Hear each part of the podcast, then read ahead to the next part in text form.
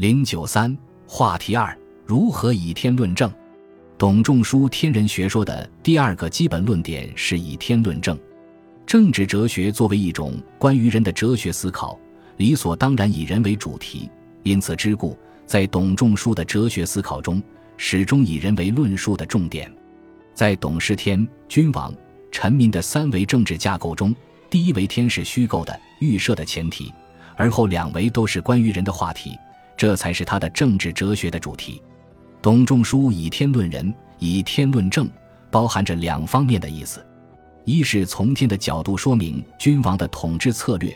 寻找使大一统国家长治久安的有效办法；二是从天角度看待臣民的人性问题，寻找使人性得以完善途径。通过这两方面意思的展开，董仲舒整合儒法两家的思想资源，创立了适合中国古代社会需要的政治哲学体系。尽管董仲舒把天高高置于人之上，视天为人的曾祖父，但他没有把话题引向宗教哲学方面。而是引向政治哲学方面。为了建构政治哲学，他特别强调人与天有同构性。他采取像数类比的方法论述这种神奇的观点：天以中岁之数成人之身，故小节三百六十六，复日数也；大节十二分，复月数也。内有五脏，复五行数也；外有四肢，复四时也。乍时乍明，复昼夜也；乍刚乍柔。复冬夏也，乍哀乍乐，复阴阳也；心有纪律，复度数也；行有伦理，复天地也。董仲舒把《孟子》《易传》《中庸》中的天人合一思想推向极端，使之从内在的义理意义上的合一，变成了外在的像术意义上的合一，体现出更加浓重的神秘主义色彩。按照董仲舒的说法，天无非是放大了的人。而人则是缩小了的天。董仲舒从天人同类的论断中引申出任德不任行的政治哲学原理，建议君王在治理国家时，把臣民看成自己的同类，看成教化的对象，而不能像法家那样，仅仅把臣民看成统治的对象或惩罚的对象。在董仲舒的眼里，天下之人其实分为两类：一类是君王，他是天的儿子，秉承天的意志。拥有统治万民的权利。另一类是臣民，他们是天的后代，是被统治的对象。在君王的统治之下，臣民只有服从的义务，没有违抗的权利。君王的统治权是天赋予的，他的职责就是承天意以成民之性为任者也。这就意味着，君王应当以德治教化为治国的主要手段，而不能以刑罚为主要手段。在这里。董仲舒已经走出了法家一味崇拜高压政策、厉刑科刑峻法的误区，倡导软硬兼施、刑德并用的两手政策。在法家那里，只是一味的诉诸工具理性，完全无视价值理性，并不把臣民当作人看待，而是当作君王任意驱使的工具看待。在董仲舒这里，臣民虽然是被统治者，但也是人。君王受命于天。本着人道原则治理国家，理所应当把臣民当成教化的对象。其次，君王就不能只有工具理性的诉求，还必须有价值理性的诉求，必须实行仁德不任性的原则，把德治放在首位。同孟子、荀子一样，董仲舒也采取人性分析的方法论证自己的政治主张。他不是性善论者，也不是性恶论者，他综合荀孟之说。创立了性三品理论。董仲舒从人性的角度，把臣民分为三种类型：一类人具有圣人之性，不待教而能为善，乃是普通人的楷模。对于这种人，不存在如何治理的问题，既用不着认德，也用不着任性。另一类人具有斗烧之性，虽经教化，也难以向善。这种人气量狭小，业已定型，不可能使他们主动的为善。君王治理这种人不必认德人行就够了。既然不能使他们主动的为善，那么只好采用强硬的手段，使他们被动的不为恶。对于这种人，只用硬的一手就够了，不必采用两手政策。在这里，董仲舒已在相当的程度上对法家的惩罚主义表示认同。再一类人具有忠民之性，通过教化而后可以为善。在上述三种人之中，具有忠民之性的臣民为大多数，所以君王采纳教化德治为主的治国方略是有充分人性论根据的。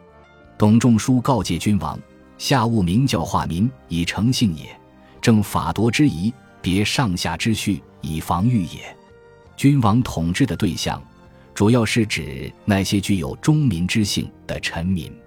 董仲舒并不是迂阔的腐儒，他也清醒地意识到，德治教化不是万能的，德治还需要以法治来补助，使二者相互制衡。因此，他在强调仁德的同时，并不排斥人性。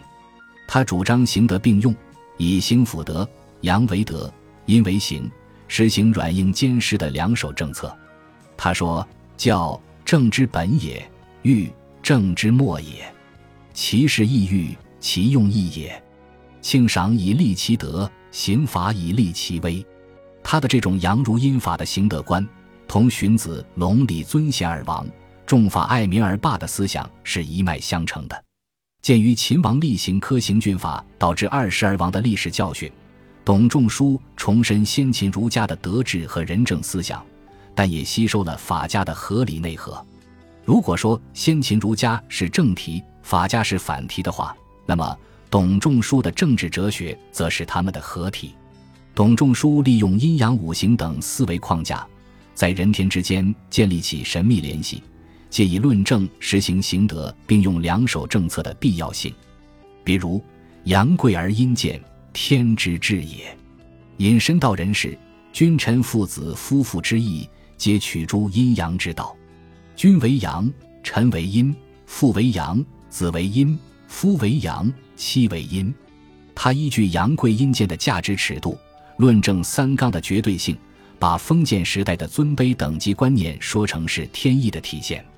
他把仁德不任性的施政原则归结为天意。王者欲有所为，宜求其端于天。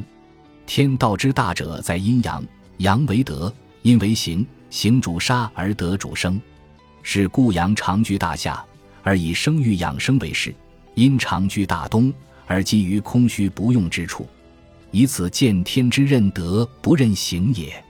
关于为正任行还是任德，亦或王道好还是霸道好的问题，汉代秦立之后，思想家们长期争议不休。董仲舒从阴阳家那里取来阴阳思维框架，把这一问题解决了。他的阴法阳儒的观点，则是把法家的法治理论作为一个环节纳入了儒家的思想体系之中。董仲舒还利用五行相克相生的公式比附人事，以神秘的手法为儒家伦常观念张目。他说：“天有五行，一曰木，二曰火，三曰土，四曰金，五曰水。木，五行之始也；水，五行之中也。”土五行之中，此其天赐之序也。木生火，火生土，土生金，金生水，此其父子也。木居左，金居右，火居前，水居后，土居中央，相受而不。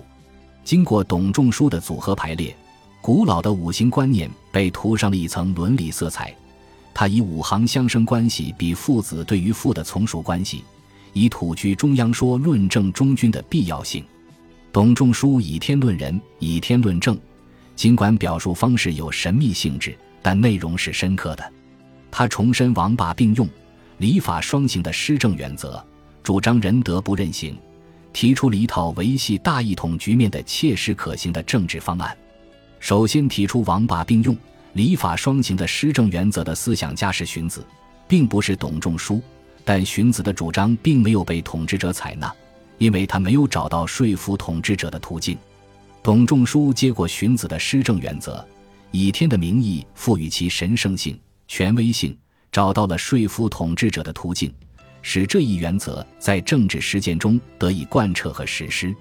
汉宣帝直言不讳地宣称：“汉家自有制度，本以霸王道杂用之。”董仲舒正是这种汉家制度的实际设计者。谭嗣同说过“千年之政，勤政也；千年之学，循学也”的话，其实并不确切。准确地说，千年之政治哲学既是循学，也是董学。倘若没有董仲舒，荀学根本不可能落实到中国古代社会的政治生活之中。